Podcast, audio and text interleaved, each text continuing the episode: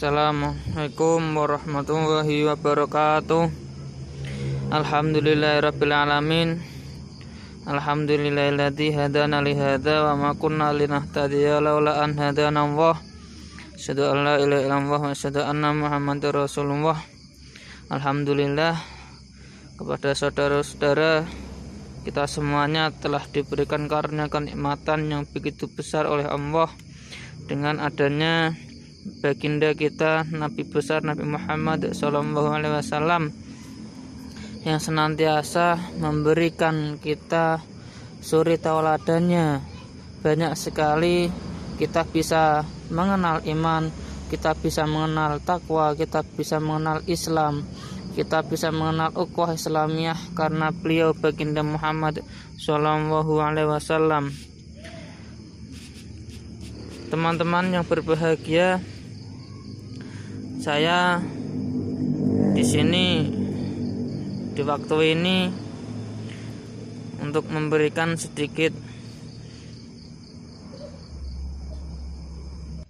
sedikit ilmu yang bertema Imam Al-Ghazali pernah menanyakan kepada murid-muridnya di sebuah forum di mana beliau menanyakan ada enam hal tujuh hal. Yang pertama apa yang paling dekat denganmu? Kata Imam Al-Ghazali bertanya kepada muridnya. Imam murid-murid Imam Al-Ghazali pada menjawab ibu bapak saudara-saudara kerabat dan lain sebagainya wahai imam. Akan tetapi jawaban itu tidaklah benar Benar kata Imam Al-Ghazali, begitu. Benar. Akan tapi yang paling tepat yaitu yang paling dekat kematian. Karena kita tidak mengetahui kapan kita mati, kapan kita diambil nyawanya, di mana pun kita berada, kapan pun kita berada, bagaimana kita sedang melakukan aktivitas dan lain sebagainya. Lantas pertanyaan yang kedua, apa yang paling jauh darimu? Ada yang menjawab sanak kerabat, bintang, bulan, matahari, dan lain sebagainya. Kan tetapi jawabannya itu yang lebih tepat kata Imam Al-Ghazali masa lalu. Karena masa lalu kita tidak bisa mengulangnya, kita tidak bisa mengembalikan waktu yang menurut kita itu waktu kebahagiaan, kesenangan, kegundahan, kesengsaraan dan lain sebagainya. Kita tidak bisa mengulang waktu-waktu tersebut. Maka dari itu kita jalani hidup ini dengan penuh bersyukur, bersabar dan lain sebagainya agar bisa menjadi makna hidup ini buat kita. Lantas yang ketiga, apa yang paling berat bagimu wahai murid-muridku? Ada yang menjawab onta, ada yang menjawab kuda, ada yang menjawab rumah dan lain sebagainya. Tetapi jawaban Imam Al-Ghazali yaitu amanah. Kita sebagai manusia biasa tidak lain tidak bukan apabila kita diberikan amanah kita jawab awalan ya saya terima. Akan tetapi seterusnya hari-hari berikutnya itu kurang bisa mengemban amanah. Itu yang paling berat bagi kita semua.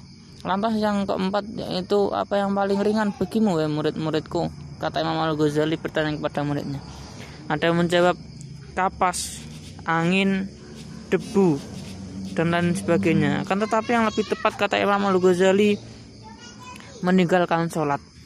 Sangat ringan sekali di zaman sekarang ini khususnya pada kaum kaum milenial yang sering meninggalkan sholat karena beberapa hal yang sering meninggalkan sholat karena tujuan yang tidak berguna bagi masa depannya. Maka dari itu sholat itu tiang agama.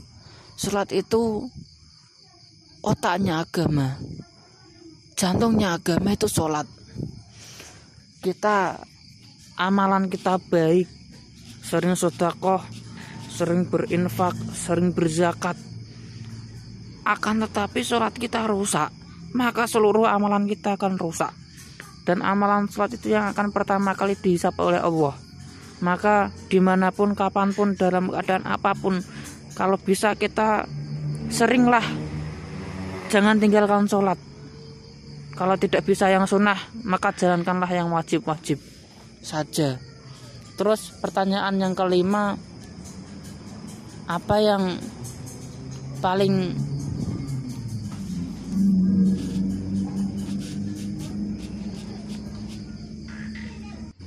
ini hanya saya sampaikan lima saja. Yang dua lupa saya terus yang terakhir apa alat yang paling tajam di dunia ini? Pertanyaan tersebut dilontarkan kepada murid-murid Imam Al-Ghazali. Ada yang menjawab pedang samurai. Ada yang menjawab panah mata tombak mata panah dan lain sebagainya. Kan tapi jawaban Imam Al-Ghazali yaitu lidah. Itu sangat tajam sekali. Apabila kita sering menggunakan lidah kita untuk menggunjing, mencemooh, mencela dan lain sebagainya. Itu sangat terluka sekali di lubuk hati yang paling dalam bagi seorang yang terkena sekatan, terkena celotehan lidah seorang. Maka dari itu pergunakanlah lidah sebaik mungkin. Kalau bisa buat berzikir buat mengingat Allah ciptaannya bersolawat dan lain sebagainya mungkin ini yang bisa saya sampaikan terdapat hilaf mohon maaf. Bila taufiq walidayah wassalamualaikum warahmatullahi wabarakatuh